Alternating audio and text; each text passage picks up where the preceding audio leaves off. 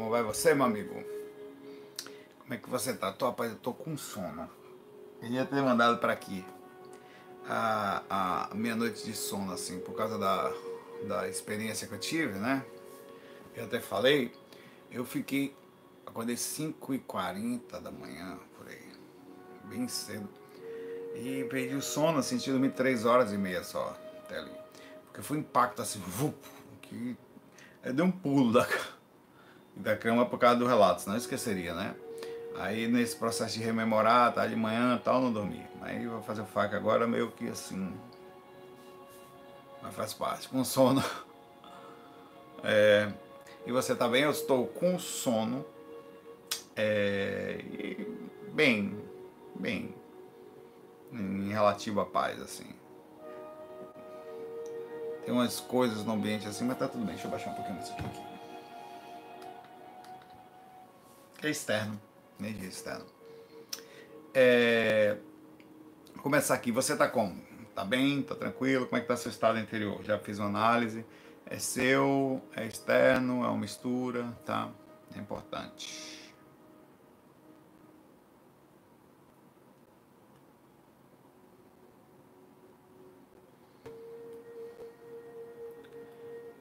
Uh,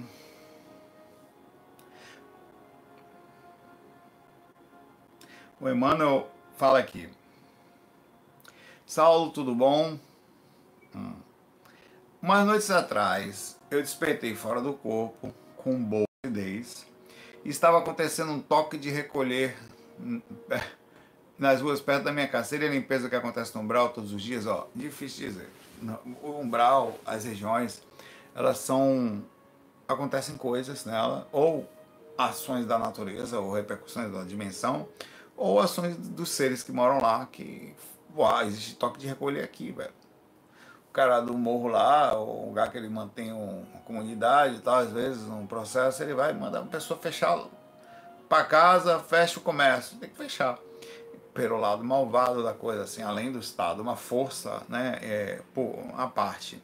Então há de se entender que essas coisas também podem acontecer no astral e de alguma forma também existe, eu já vi várias vezes, as pessoas correndo de ondas. Tá tocando a musiquinha aqui, que você tá baixinho, cara. Tá tocando. É, as pessoas correndo de ondas, então pode ser que sim, é, você pode ter analisado como toque de recolher, mas as pessoas correndo, ou vai passar algum espírito bravo naquela hora, tem caras que as pessoas morrem de medo, velho. Eles morrem de medo. Você apoia no lugar assim, os caras.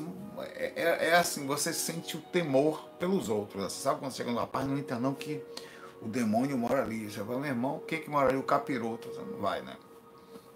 Essa é assim comigo. Abraço aí. É, a Bia pergunta aqui. Boa noite, professor Saulo, professor. Por gentileza, sentimentos platônicos, já começou bem, podem ter efeito de obsessões entre encarnados. Sentimentos platônicos. Mestre, professor sim, professor de ecologia. Mesmo sem má intenção, energias desse processo podem causar algum mal ao pessoa-alvo o que as pessoas com muita exposição pública podem fazer para se proteger dessa obsessão não intencional? Conversar. Rapaz, que pergunta da moléstia, boa que só pode. É, olhe, tem com certeza um mínimo de, de repercussão. Um, uma energia é sempre uma energia, ela perde poder por não proximidade e não intimidade. Por exemplo, ela não conhece a outra pessoa, que já complica um pouco mais de amor platônico quando você tem alguém próximo a você, tá? É, é que você realmente é uma pessoa do trabalho, tá? Ah, quer ver? Só uma coisa rapidinho.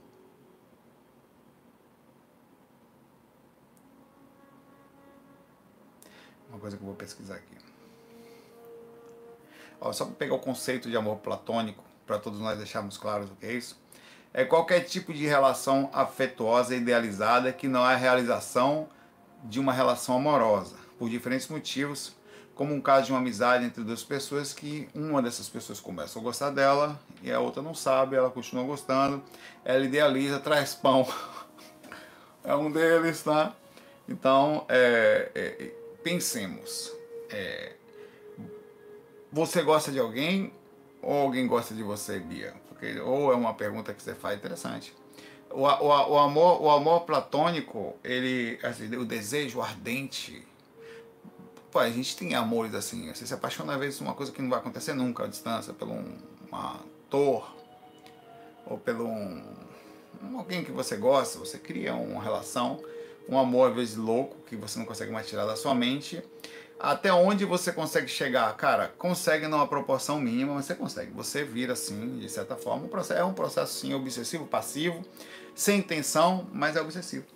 E é. E a diferença é, você não conhece a pessoa, é uma consequência da exposição fruto às mentes e às carências fracas, humanas, não estou diminuindo, são humanas, né? As pessoas sentem as coisas. Não adianta chegar e falar, tá errado, não tem errado e certo. As crianças têm amor, amores assim. É, eu me lembro uma vez, 7 de setembro, eu era pequenininho, eu estava numa em Santos. É, e, e, eu estava ali, né? Pequenininho assim, acho que 5 anos no máximo, nem isso. Aí na frente vinha, tinha, sabe quando vem aquela 7 de setembro que vai os tanques, os soldados e tal? Aí vinha uma moça, cara, bem mais maior que eu, né?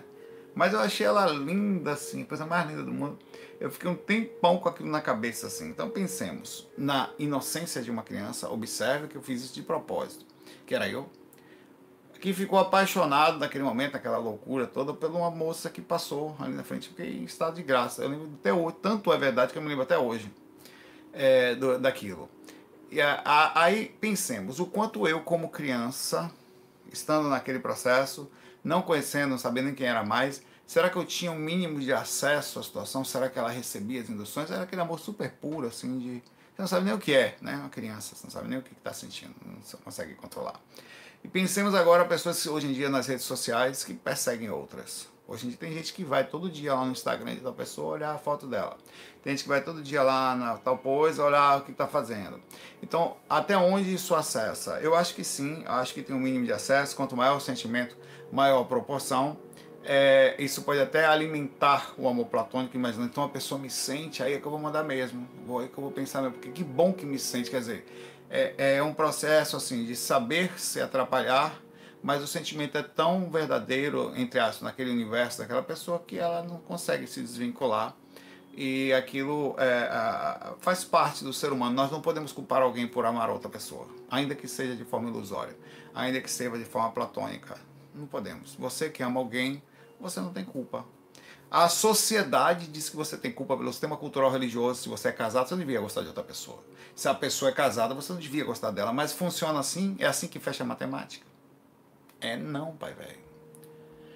Pensemos.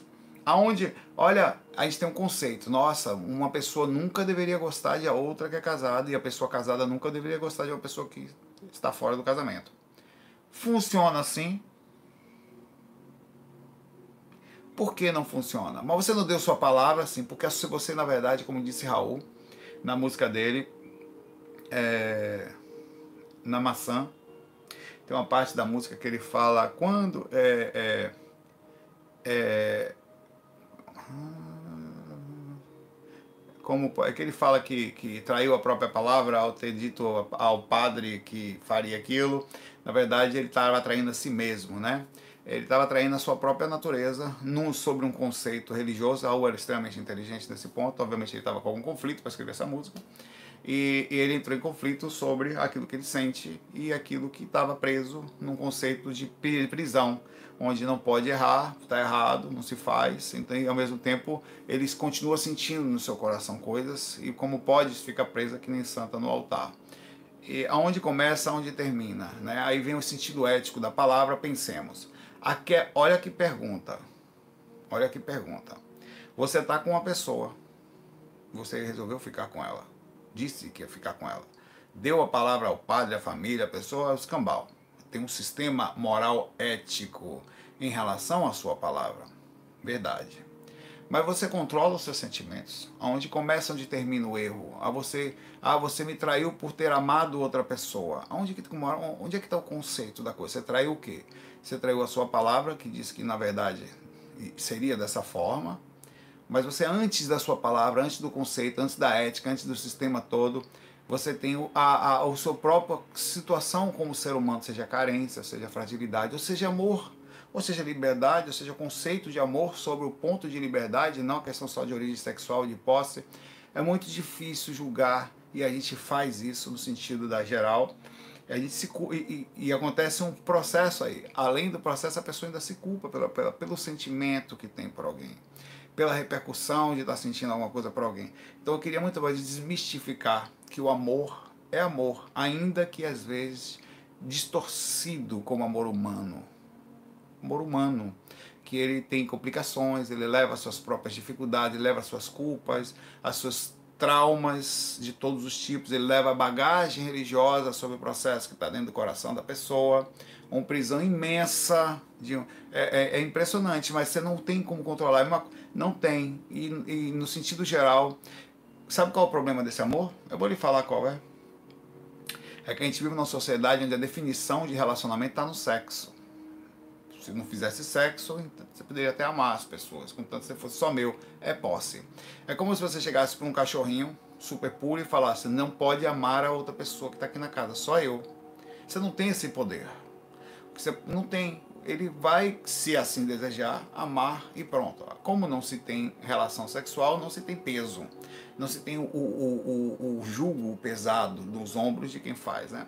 Então, em outras palavras, a exposição pública sim causa repercussões, respondendo a sua pergunta diretamente, quem se expõe publicamente sofre sim repercussão. Se uma pessoa está sentimento por você, só pensemos.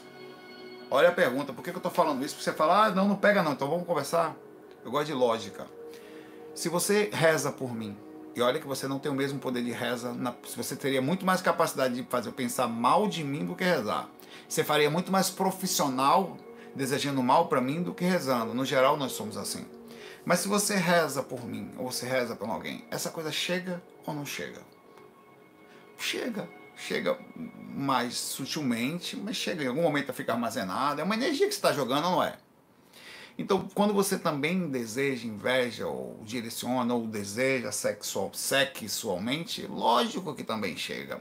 Por que, que você acha que é tão difícil as pessoas mais conhecidas, elas, se você parar para ver, então a verdade é que a, a fama, a, ela tem um preço enorme. Porque as pessoas, é, a maioria dessas pessoas que estão, não tem muito trabalho mental, ou acabam ficando desarmonizadas, com problemas sérios emocionais, fruto da até perda do próprio sistema é, do ego, da, da vaidade, é, elas têm que fazer terapia, sem, quando não se envolve com drogas, quando tem uma variação emocional confusa, fruto dessa magnética de pessoas que têm milhões de seguidores e tal, estão aí no meio, isso, super na, na mídia.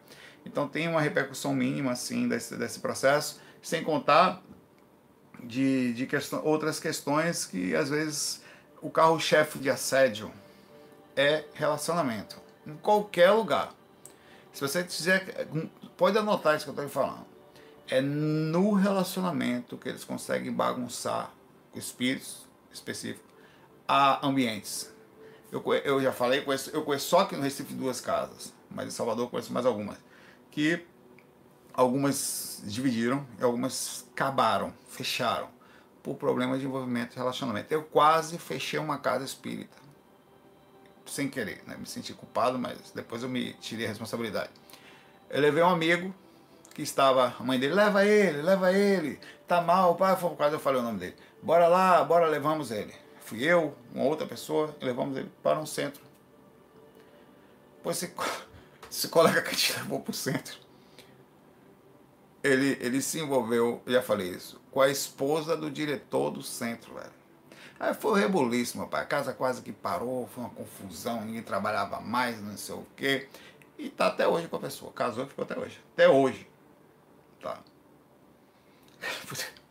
Foi uma pessoa, porra, velho, levou o cara pra, pra melhorar lá, pra destruiu a casa, velho. Quase destruiu a casa, velho. Tá, pelo menos estão juntos, né? Até hoje. Já tem. Já tem. Olha. Fácil uns 20 anos aí isso. Isso aí, estão juntos. Então acontece assim, as pessoas com muita exposição, e não só a exposição, não só o desejo platônico, queria deixar claro isso, tá? Mas o desejo sexual também. As pessoas que postam foto, pode aparecer não só sexual. Só para finalizar isso. Quando você faz, pode, pode fazer o teste. Pode fazer o teste. Quando você faz um post que seja, você percebe se o seu post tiver uma exposição mínima, que você tem uma variação magnética de pessoas ali já. Já tem. Não, emocionalmente não fica normal no dia, não. Quando tem um. Você chega lá, tem 50 comentários e tá brigando, pessoas estão brigando dentro do seu post. Pode ver pessoas que. A gente faz por exposição, algumas pessoas fazem por necessidade de ego, algumas fazem por questões financeiras, outras fazem por questões de levar, levar informação e tal. Isso tem uma consequência, sim, sem a menor dúvida. Tá? E é uma obsessão não intencional, sem dúvida. É um processo obsessivo.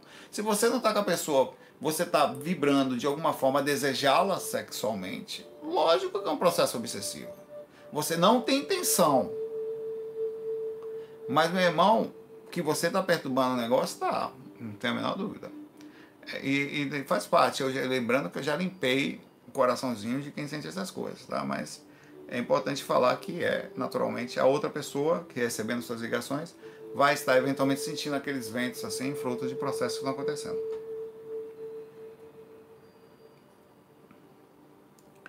É, Marcel.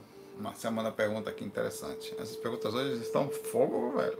Eu tô com sono, pô. Eu, tô, tô, tô falar, eu vou falar assim, porque é o seguinte, situação da Bahia, quando a gente pensa na Bahia, deve sono na Bahia. Já falei você das técnicas da Bahia, né? Na Bahia, sono é sagrado. Sono na Bahia, vou ficar aqui com meu travesseirinho assim. Sono na Bahia, irmãos, é uma coisa sagrada. Se por acaso, na Bahia, se você tiver com Covid, você tem que trabalhar. Na Bahia, se você tiver com o pé quebrado, você tem que ir para o trabalho. Agora, se você ligar para o seu chefe lá e falar, chefe, não posso ir hoje não. Por quê? Tô com sono. Claro. Vá descansar. Só venha, por favor, quando você estiver descansado. Está entendendo? Claro, chefe. Fique aí, não venha. Eles compreendem imediatamente a compreensão de osmose. Sempre. Tá com sono, fique em casa. Jamais é, é sacrilégio na Bahia. Vá para o trabalho com sono.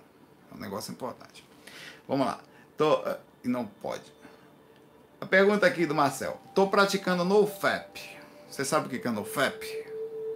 O nome já, já diz. Eu sempre pensei, NoFap, isso é o que? Um, um, é, é o som. Porque o barulho faz o quê? Fap, fap, fap. NoFap.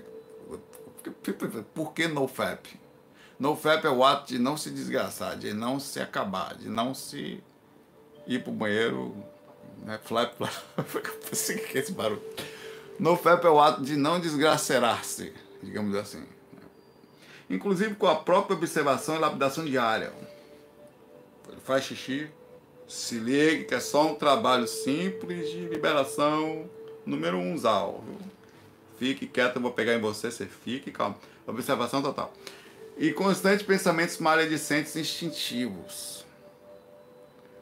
Já estou há algum tempo com a mente muito menos poluída, cada vez tendo menos ejaculações noturnas. Vai virar um santo na terra. Eu não, não faço nem. Eu, pego, eu faço xixi quando eu vou fazer, eu nem pego mais, porque quando eu pego o cara se sente bem. Eu pego, faço um negócio assim, não pego, porque tem que entender que não é prazer, é um negócio simples. Tô brincando com você, você sabe como é, né? mas eu entendo você.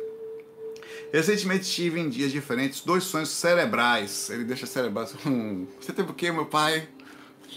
Quero deixar bem claro que não foi um sonho energético, não foi um sonho astral. Foi meu cérebro, certo?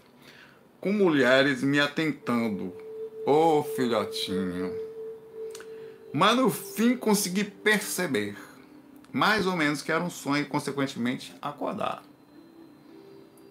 Só que acordei em catalepsia com uma sensação forte de que alguém estaria em cima de mim. Acho que a sensação de alguém estar em cima de mim foi psicológica. Observe. É o cérebro dele. Eu desejar de jeito nenhum. Eu? No FAP. Que foi um negócio. Eu separo o cérebro o psicológico dele, também não é ele e com uma sensação espiritual fortíssima. Agora começou a assumir com a palavra espiritual, gostei. com medo de sair do corpo e ver Tonhão, porque o problema todo no FEP, que você, aí você pode criar um problema para você, você vai ter que falar. É quando, quando rolar o, o no force. É quando o Tonhão te pega de um jeito, meu pai, que você faz, não, você nem se toca, mas você sente, ih rapaz, no fim no FEP não, mas tô achando que tá começando a ter um certo prazer pro outro lado, aí no flop, aí no force. Gostei. Aí você vai falar, rapaz, era no FEP e agora? E vai sentir tanto prazer quanto e vai voltar, rapaz, eu não sabia que eu era gay, velho. Ou será que eu só sou gay astral? Físico, não. E tentando me. E, e ver o Tonho tentando me, me encraibar. Pois tinha acabado de acordar de um sonho erótico e estava mais para pesadelo, tentando mexer meu pé. Com muita vontade para sair da catalepsia, e logicamente acabo saindo da catalepsia, você acha que pelo provável acúmulo de energia sexual, eu estaria tendo mais conexão com a espiritualidade com o Tonho?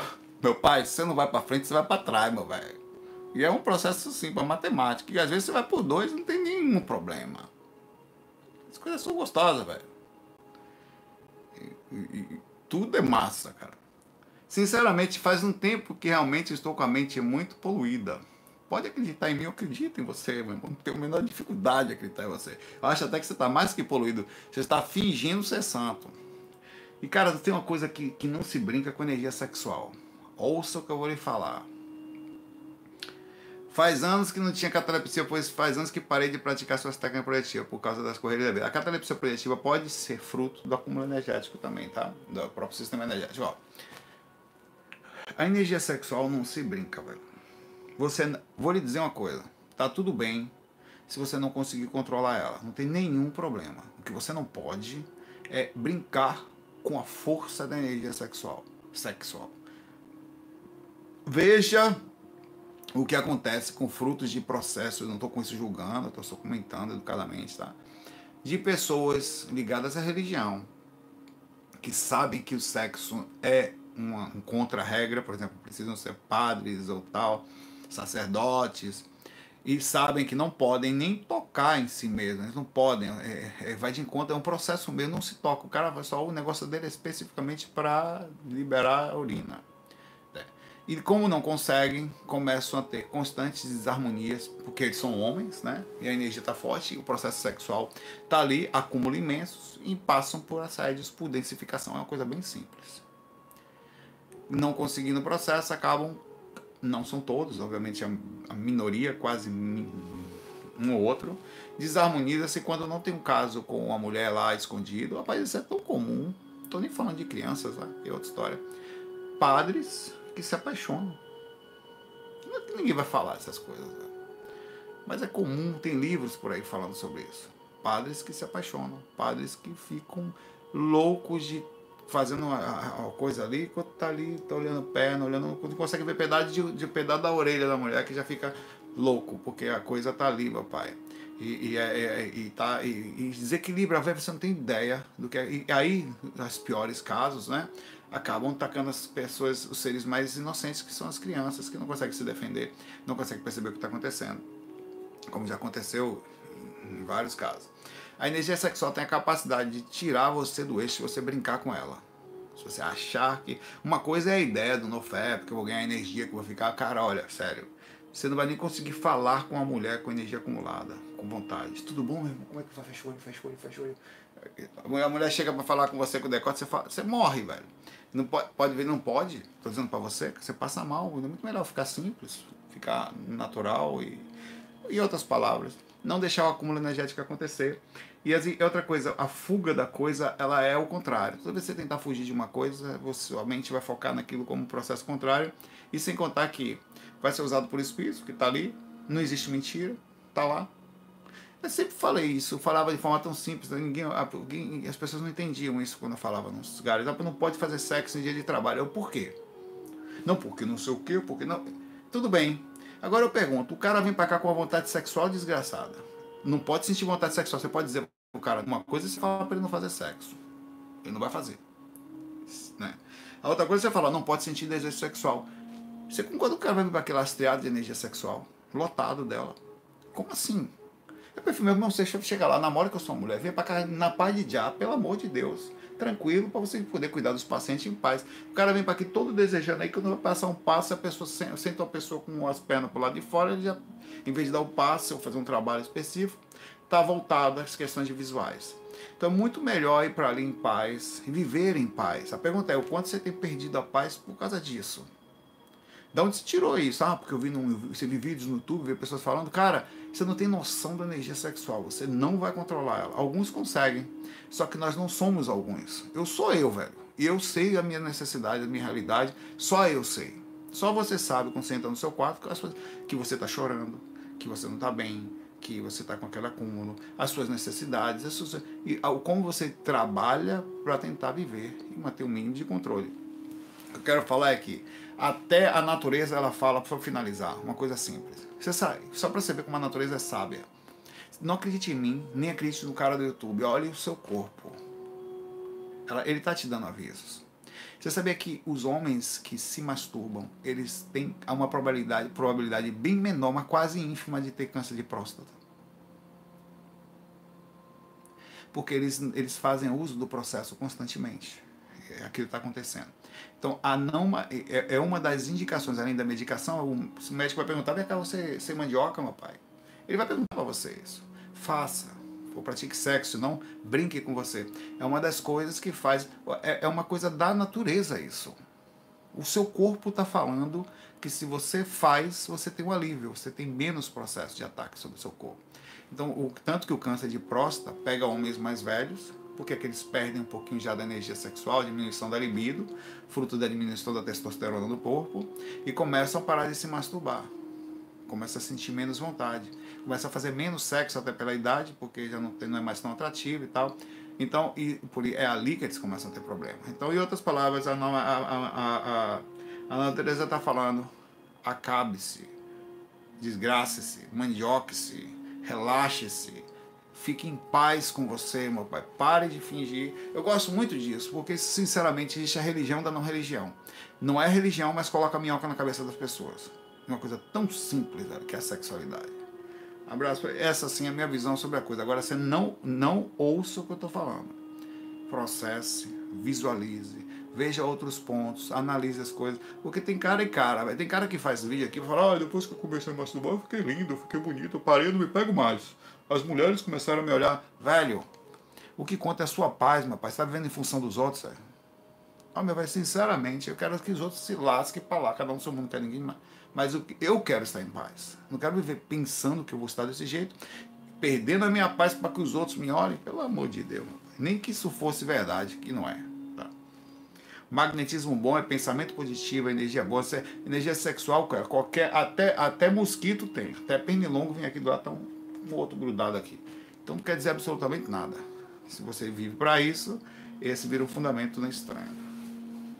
Um abraço. Rapaz, os, os, as perguntas hoje estão. Tô aí. O Carlos pergunta aqui. Não sou eu não. Vocês que estão, vocês estão muito safadinhos, né? Olha só recentemente. Um amigo teve um sonho erótico, um amigo dele. Um amigo, um amigo, pior rapaz, foi meu amigo. Sei. Com uma criatura que ao final do sonho, após recuperar um pouco da lucidez, percebeu ter bigode. Quer dizer, o amigo dele contou para ele que ele teve uma relação, um erótico com uma criatura, que só depois da relação que ele percebeu com o amigo dele, rapaz, só depois que eu vi bigode. Na hora eu não vi. Sei. Mais uma vítima do Tonhão. Aí ele fala. hum. Tá Até então achei que era mulher, rapaz. Nunca não tinha visto esse negócio de, de, de 30 centímetros ali, não. Achei que era mulher. Depois no final eu falei, rapaz, não era. Tudo certo. Mas a, essa é a parte mais curiosa da história. Seu amigo, claro. Ao acordar a sua namorada, a namorada do seu amigo, né? Que é médium. Rapaz, você sabe das histórias todas do seu amigo, que amigo legal, ele conta tudo pra você. Que andou com cara de bigode, tem que ser um amigo muito de confiança. Deu detalhes do sonho dele. Ele bota dele maiúsculo aqui para deixar claro. Dele. sem que ele falasse nada antes, como ela tivesse visto tudo. Minha teoria é que ele, ele sabe a teoria. ele sabe a teoria da história do sonho dele, que ele contou para a namorada, que pensou uma determinada coisa. Então ele, no mundo dele, sem nenhuma pretensão, ele teve uma teoria sobre o relacionamento dele lá. tá bom. Minha teoria é que ela captou a experiência deles através do acoplamento áurico. Eles moram juntos, tá? Eles lá. Com sua mediunidade. Isso faz algum sentido? Isso foi muito interessante, pois é uma comprovação que ambos, eles lá, tiveram sobre a existência de algo no plano material. Olha, é seu amigo. A namorada desse seu amigo, com certeza, percebeu que ele teve uma, um sexo bigodal com outro ser. Né? Quando eu vi, mas fique claro, esse meu amigo, ele deixou claro, ele defende. Isso que eu gosto de cara, ele defende o amigo. Ele não sabia. Gosto de amigo assim. Sinto essa, essa energia de vocês. É possível, assim, as pessoas, e falando sério, as pessoas que vivem perto da gente, elas sabem que nós fazemos tudo que nós fazemos. Não existe mentira. Pra, não existe mentira em lugar nenhum. Por exemplo, qualquer pessoa que chegasse aqui agora, com clarividência ou um mentor, ele vai saber exatamente tudo de mim. Ou um obsessor na sua afinidade. Ele consegue ler aquilo que para ele é interessante.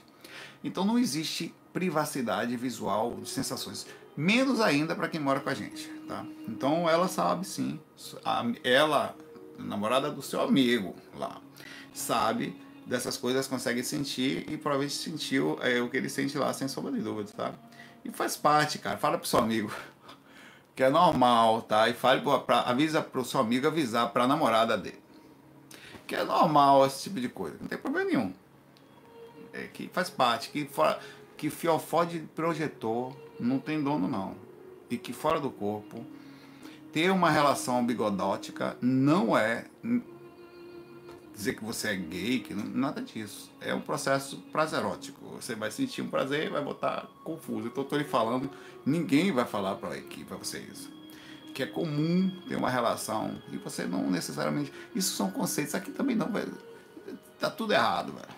Um abraço aí para vocês. Não, para você não, para seus amigos lá. Mande abraço para eles lá. É. Pra você também, né? Coitado. Mandou preocupado. Merece um abraço.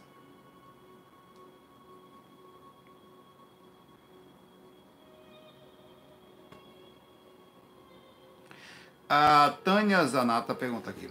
Saulo, quando você ficou preso no astral, aquele relato meu, por dois meses, você tinha consciência que se tratava de uma simulação na hora que estava preso? Não mais. Eu tive consciência antes, que ia, eu não sabia o que ia acontecer. Eu sabia que ia passar por uma simulação.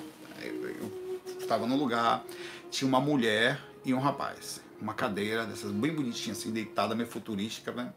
bem bonita mesmo, confortável. E eu entrei no lugar, tinha uma, é, era um lugar assim, parecia até assim, uma sala grande, mais alto isso aqui. Aí tinha uma luz atrás, assim, bem legal. Eu fiquei olhando para aquela luz até. Não dá para ver a luz direto, ela ficava dentro de uma caixinha, por, como tivesse uma iluminação por dentro de uma coisa assim. Aí eu dei, sentei na cadeira, voltada para essa parede com um negocinho, era, a parede era cinza, uma coisa, uma coisa super confortável, sensação gostosa. Ali eles falaram para mim que eu ia passar por um teste, agora eu não sabia o que era dali em diante, quando começou o teste, aí eu esqueci de vez. Eu entrei no teste como se estivesse aqui agora. E como se eu estivesse acontecendo aqui nessa vida atual. Foi, foi uma simulação mix de, do que eu sou atualmente na vida e como se eu tivesse pego quebrado um pouco o tempo e espaço, ou uma realidade paralela dentro dessa realidade aqui, é uma, um mini salto assim. É como se eu estivesse aqui, é como o seguinte, a sensação que foi a seguinte, aqui vem minha linha, eu parei subi, vivi a experiência aqui depois continuei exatamente onde eu estava. A sensação que eu tive foi exatamente essa. Ele continua. Qual era a sua consciência das coisas do tempo durante a experiência? Bom, eu não tenho muito, eu tenho assim, eu tenho consciência de rotina, mas eu não tenho uma consciência plena de é, consecutiva, por exemplo, o corpo ele não conseguiu processar a experiência toda. Bem como você não consegue. Tenta lembrar, por exemplo, de coisas que você fez antes de começar a pandemia você vai ver que você lembra de forma cortada. Eu estava indo na academia, depois eu, eu ia, gravava de carro, ia para academia. Aí eu voltava, eu fazia o faca às vezes em cima, eu estava fazendo gravo do grupo Miramês. Então você vai ver que você as coisas não são encaixadas. Então a mesma coisa a imagem que eu tenho da, da coisa. Eu lembro de muitas coisas acontecendo, mas precisaria de, de, dos detalhes, o corpo perde bastante. Mas eu sei que foram dois meses, eu sabia. Eu, tinha, eu sabia porque às vezes eu tinha falado que ia ficar preso dois meses. E fiquei, acordava, dormia, acordava, dormia, de detalhes. É, eu assisti o vídeo do seu lado, mas gostaria que você detalhasse um pouquinho mais, pois é impressionante imaginar que as encarnações possam ser suscetíveis a experiências como essa. Pois é, a, a, eu, eu lembro do, lenço, da, do lençol cinza sobre a cama. Eu lembro do travesseiro também cinza, tá? Eu lembro do, para você ter ideia, a parte interna do travesseiro ela não tinha, eu lembro da, ela não tinha a parte que dobrava pelo travesseiro por fora. Eu lembro de coisinhas assim do lugar. Eu lembro de que ficavam, é, parece que eram entre quatro e cinco pessoas no mesmo ambiente. Era, acho que quatro, dois, dois um beliches. É, e as pessoas eram jovens, é, a maioria delas. É, cara, é, detalhes da, da, principalmente da parte da alimentação, do banho de sol. lembro da grade, das grades, grades e grades. É, tinha uma área, da área, assim, a, a, a, o lugar que eu ficava tinha uma cela assim. Eu conseguia ver uma segunda cela lateral, assim, minha cela estava aqui, aí tinha uma outra do lado de cá, que pessoas ficavam presas também. Aí eu cultivei assim, uma cela lateral e tinha um portão no meio daquela cela que dava para o pátio. Não era um lugar de extrema proteção, não. Era como se fosse uma FEBEM ou alguma coisa assim. A sensação que fosse um lugar de pessoas que não criaram, não foram crimes sérios, mas você estava preso. E tanto que era uma prisão dessas que você tem tipo no rural, assim. Tinha muito verde quando você ia para fora tal. Então isso foi, foi bem forte, assim. Não, não consigo, você não consegue nem não ser humilde depois de uma experiência dessa, velho. Você, cara, você nasce lascado. Por isso que a, a encarnação da dificuldade, ela tem uma coisa boa. Quando você volta, você volta super calmo, velho. A diferença de uma pessoa que passa por facilidades e volta pro plano astral com rei na barriga, né? Então tem coisas quando você volta de uma experiência dessa, eu voltei a humildade, mas Oxe, qualquer coisa tá bom, isso aqui não, pouco café tá sem açúcar, não tá ótimo. Me dá essa porra pra cá. Não reclamei de nada. Um abraço. A tudo bom, Drica? O meu pai ele pergunta: O que acontece com minha cachorrinha Yorkshire, a bichinha? Oh, sempre dormiu comigo, igual uma pedra. Como está muito frio, eu faço as técnicas deitada. Antes não fazia no meu quarto. Quando chego na parte do EV, a bichinha surta do nada, sobe em mim e me lambe. Pare com isso, miserável, Drica acaba que me desconcentra, você está desconcentrando a bicha e acaba fazendo carinho nela e morreu a técnica. Beijo no coração. Ó, porque isso acontece também comigo. Os cachorros sentem a nossa, a nossa movimentação energética. acontece duas coisas. Por exemplo, quando eu não estou mexendo as energias, eu, não, eu sempre deitava pertinho, assim, colada. Assim, mel. Deitava colado. Quando eu estava mexendo as energias, ela saía. Seja na cabeça, no pé, o que for. E ela sumia de mim. Então tinha duas coisas, é, a, a, a, positividade, o calor da pessoa, que ela gosta de ficar perto, o dono, né, enfim, ou o que for, as pessoas que ela gostam. E quando você mexe energia, há um incômodo. Agora, não é todo cachorro e todo bichinho que tem essa sensibilidade, mas muitas pessoas vão relatar, não só cachorros, como movimentações estranhas de outras pessoas que estão dormindo ao lado, começa a se bater, você começa a se bater, velho, quando dorme perto de você. Então, de alguma forma, é, é, ela está sentindo. Os cachorros sentem a gente. Eles não só sentem as energias, como sentem nossas emoções, sentem a proximidade. Você nunca percebeu que o cachorro sente quando você está triste? Você, quem tem um bichinho que sabe quando você está triste aí? Hum? É interessante perguntar isso para você. Que ele sente você triste, ele chega perto, ele deita perto de você, ele choraminga, você sente que eles ficam mais rodeando, ou até se afastam, depende do processo. Então eles sentem, então eles também sentem as energias da gente nesse sentido. Tá? É impressionante, por isso que eles são sensíveis. Um abraço, Drica. Não tem o que fazer, deixa, faz, faz a técnicazinha ali, deixa ela te lamber, não morre a técnica. Não continue fazendo. O que você fez não perde, você pode perder um pouco da sensibilidade, mas o que já foi feito não é perdido, não. Um abraço. Caramba, Martim. Martim fala aqui. Pai, aqui é o Martim da China. Caraca. Que lhe acompanha há anos. Fui presa justamente por aqui por 24 dias. Sempre lembrei da sua experiência fora do corpo de ter sido preso por um tempo, de novo falando disso. Nesse tempo não consegui fazer nenhum exercício energético e usei cada fibra do meu corpo para sobreviver e manter minha sanidade já que cada dia foi um inferno e tive cada um dos meus direitos humanos brutalmente violados. Caraca, velho. Caraca. Preso na China, imagine, velho. Considerar como são os direitos lá, né? A gente imagina que prisão em um lugar Brasil, ser preso no Brasil é o verdadeiro terror, né? Que você vai andar com os piores seres do mundo em cartéis e divisões de, de grupos horríveis, facções, né? Voltei da prisão tem quatro dias, ainda estou muito traumatizado, não consigo dormir sonho ser preso toda hora que durmo. Não tenho mais paciência para minha namorada que me esperou até do lado de fora. Tenho ciúmes para ela ter saído de, durante esse tempo. Bom, é bastante coisa, velho? Vamos conversar um pouco sobre isso.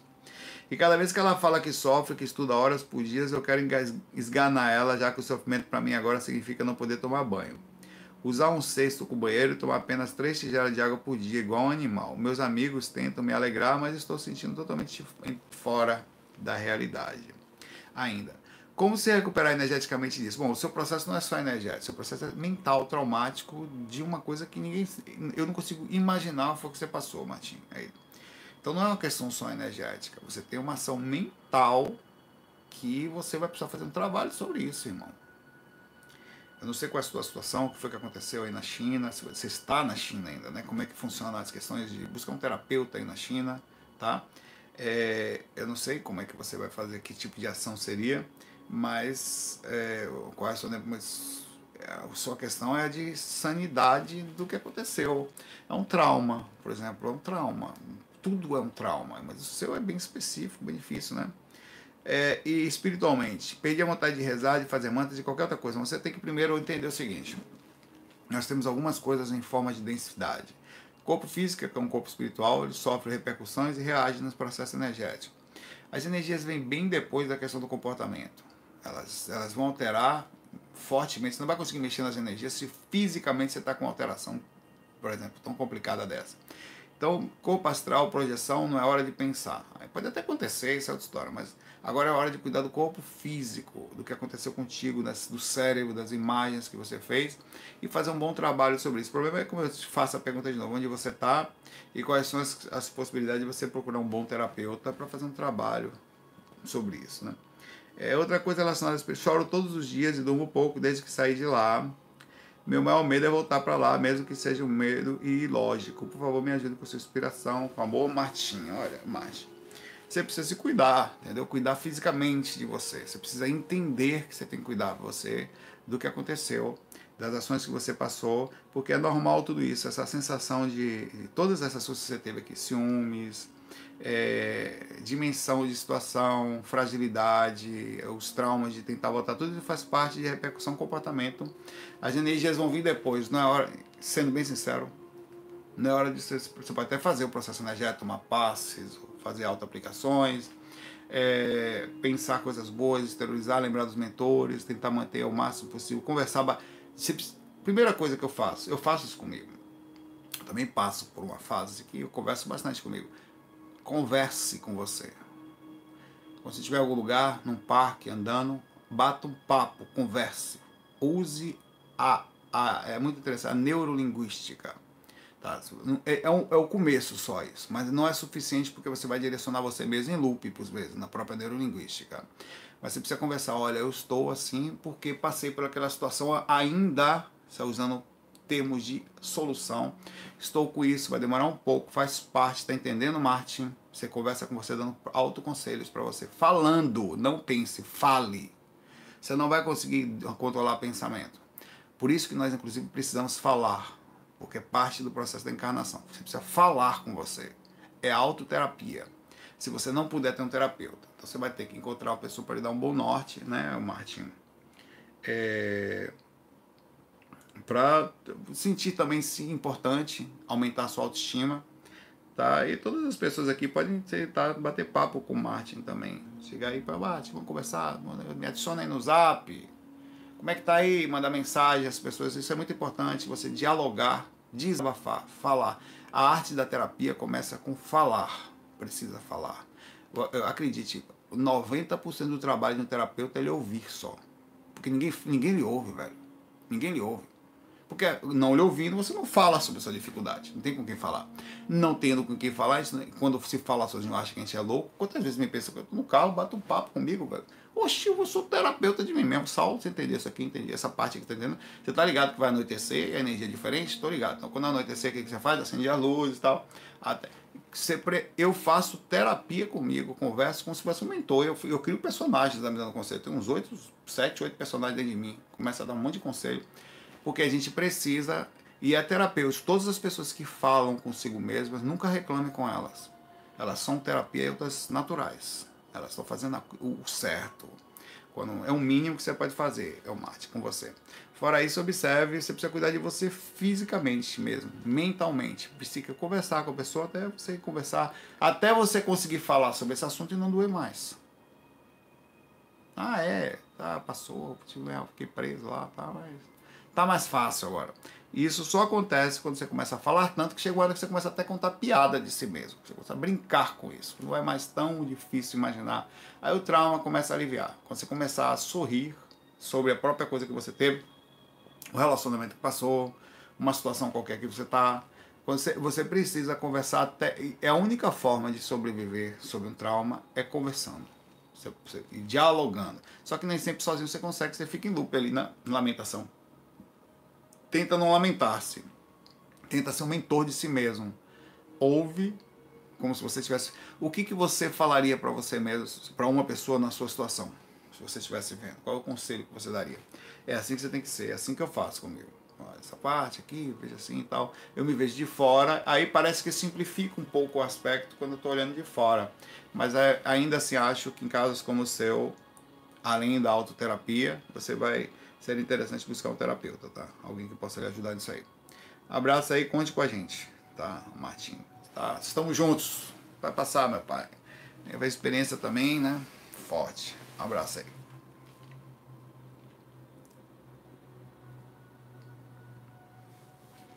Pô, tá todo preso aqui. Opa aí, Martim. Aqui é a Débora. Débora Bruce Lee.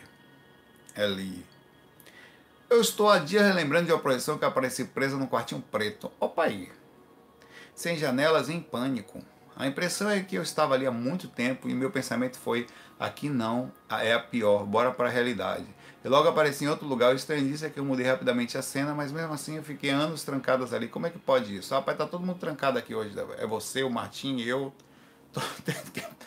Tem ninguém, o outro lá, trancado no NoFap, no FAFAP lá, tá, todo mundo tá preso aqui hoje. Tem ninguém solto aqui. É, Débora, tem as coisinhas assim que acontecem com a gente e pode ser que você esteja passando, passou por uma situação parecida comigo, já pensou nisso? E as formas são inúmeras, né? O Martim ficou preso fisicamente mesmo. Eu fiquei no astral, lá dentro da minha mente, né? Em algum lugar.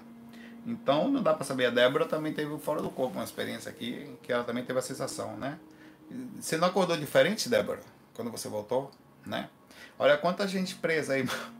Aí tem que parar de aprontar, gente. Você, o Martim aqui no e a gente lá. Tá, tá todo mundo aprontando aqui alguma coisa. Pra parar, às vezes nos perseguem de forma injusta, né? Eu, eu, eu, por exemplo, no astral fiquei preso de forma injusta. Sabia que era injusto, mas fiquei. Débora, um abraço para você aí, que você fique solta. E solta mentalmente. Que eu estou mais leve, o Martim e a Débora não fiquemos. Que, que, que deslacerem o nosso corpo. Mas minha mente me pertence, velho. E eu vou libertar minha mente. Ninguém prende. A pior prisão é a que você fica preso dentro da sua própria loop, do seu próprio sofrimento traumático. Um abraço.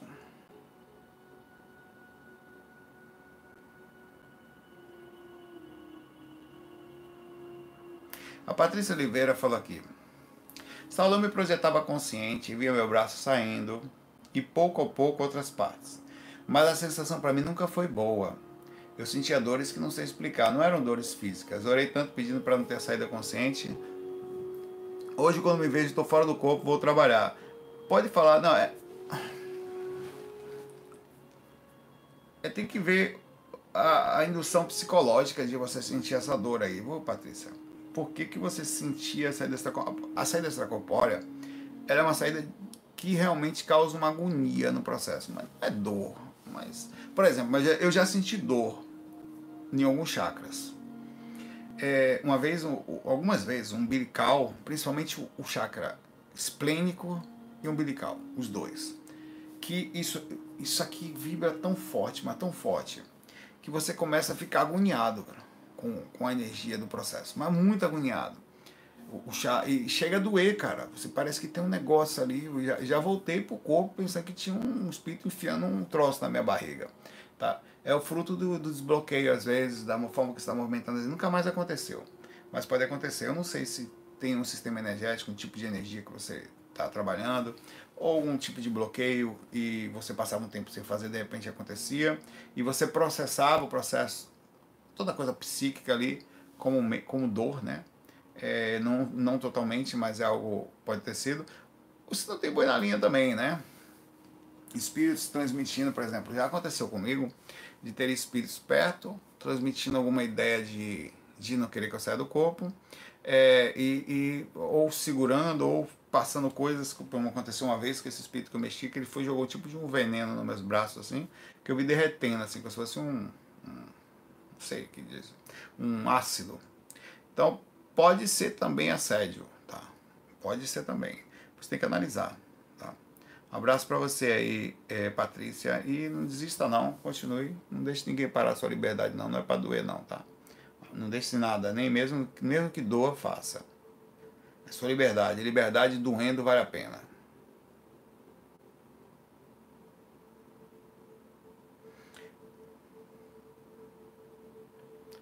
É, a, tivemos aqui uma pergunta da Débora ali, agora temos a pergunta da Débora Mariani.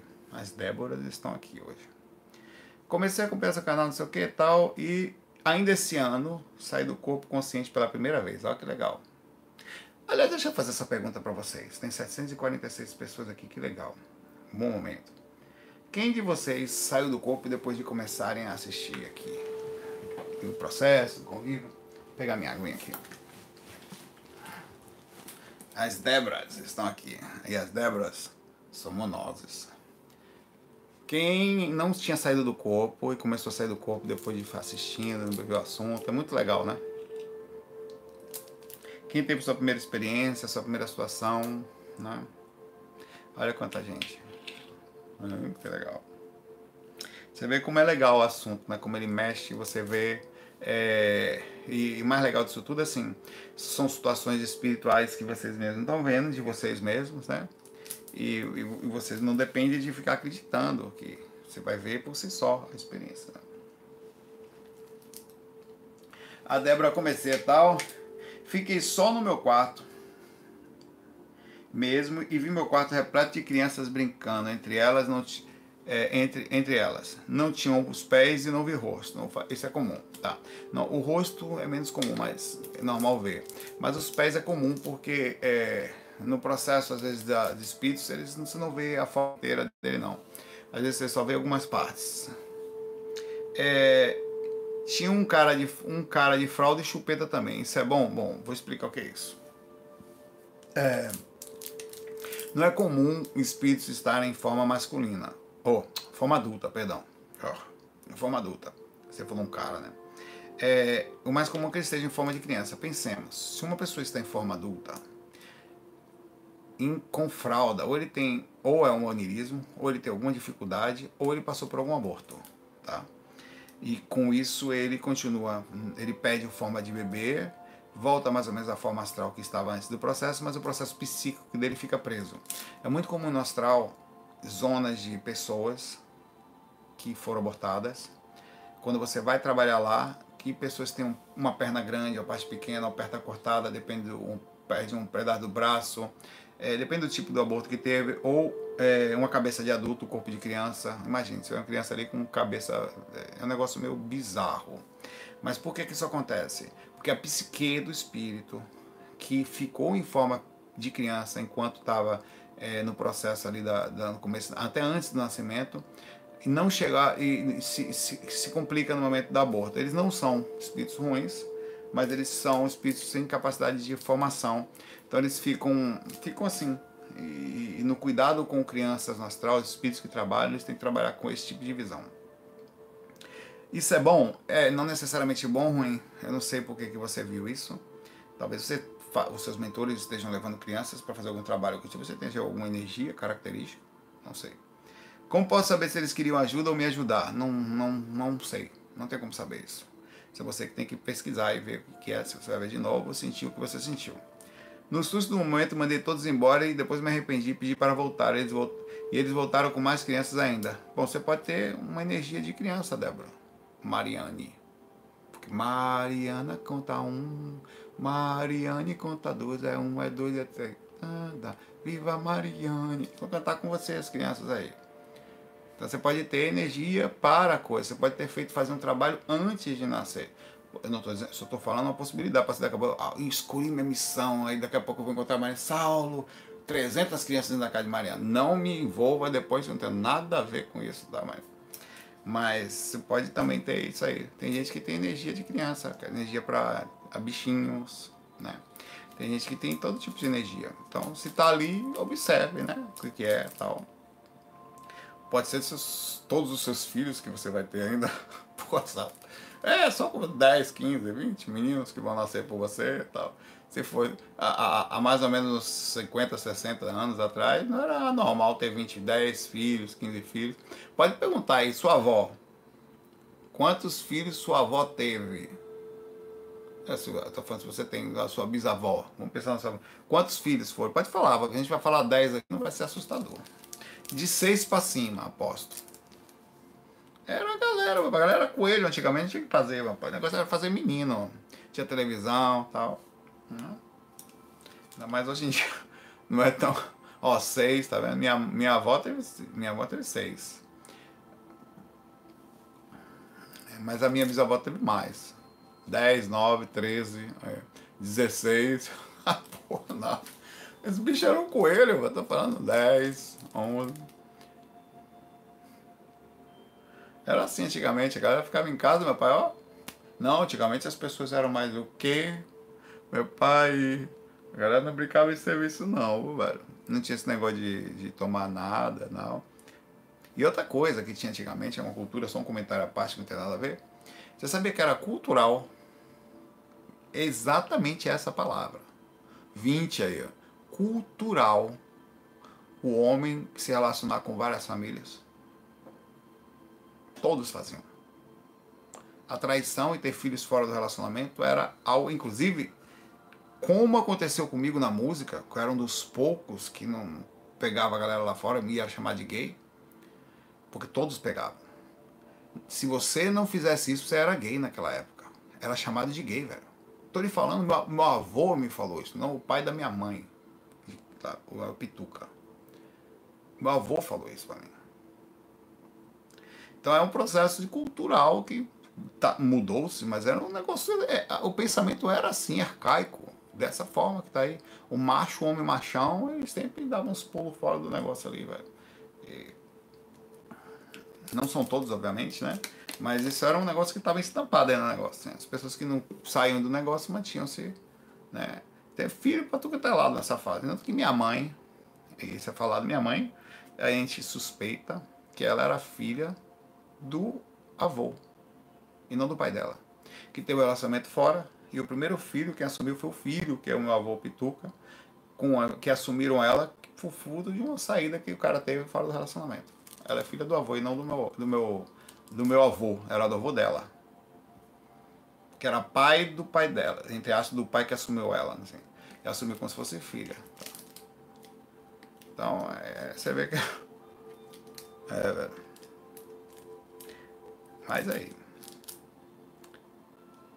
É, dá uma olhada nisso aí, Débora, tá? Foi ontem o áudio, o áudio sumiu dos 12 e pouco por minha causa.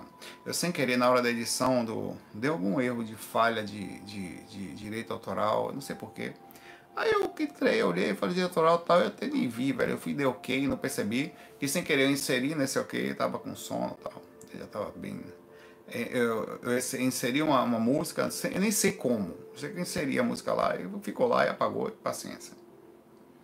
Tá lá. Uma última pergunta aqui. Na verdade, não é bem uma pergunta, é um direcionamento da Lídia. Tudo bom, Lídia? Vou ler sua perguntinha aqui, seu direcionamento para a gente finalizar. É, e aí, Meire, como está a senhorita? Hein? Tudo bem? Bom lhe. Hum. Sobre não querer ter filhos. A Lídia. Por Lídia Mansur. Eu nunca quis ter filhos, essas perguntas dos últimos fax me deixou pensativa.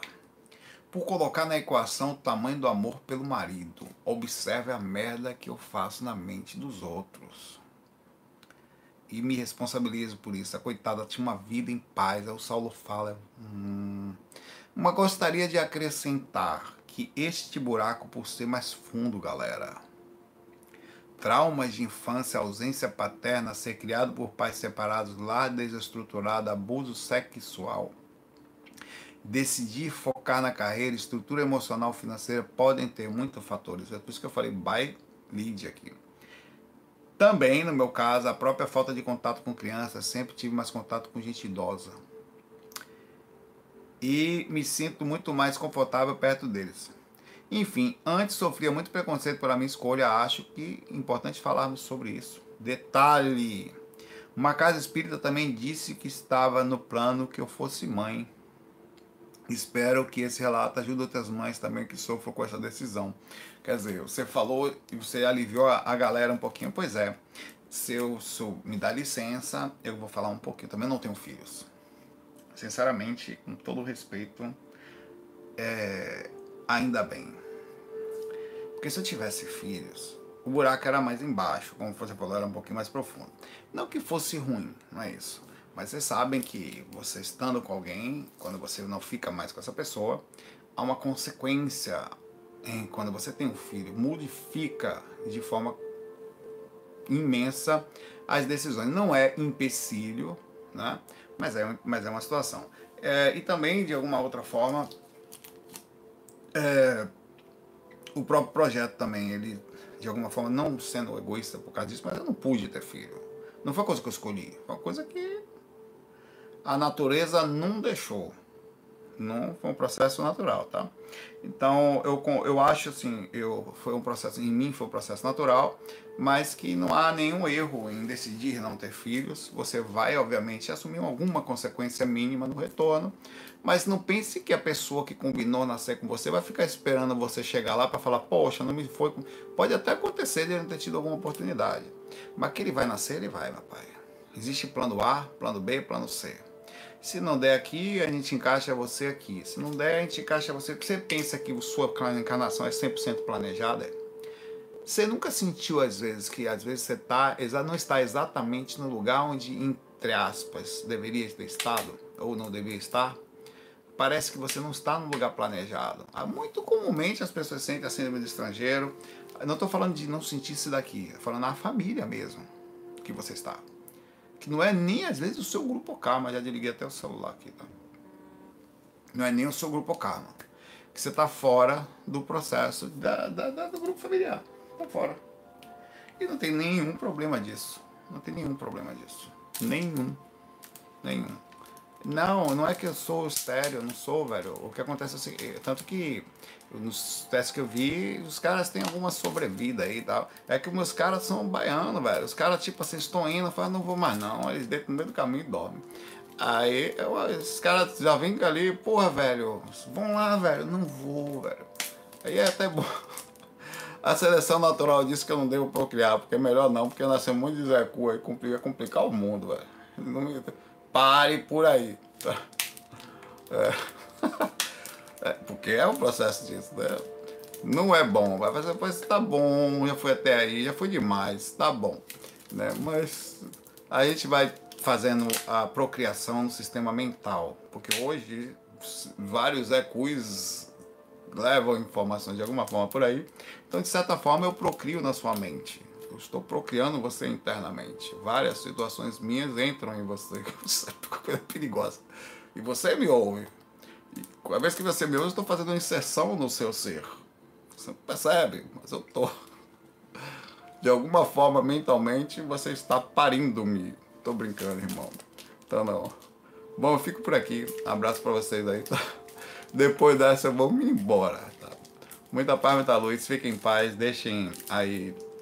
Amanhã, pergunta do coisa lá, tem se ver lá. Um abraço. Fui.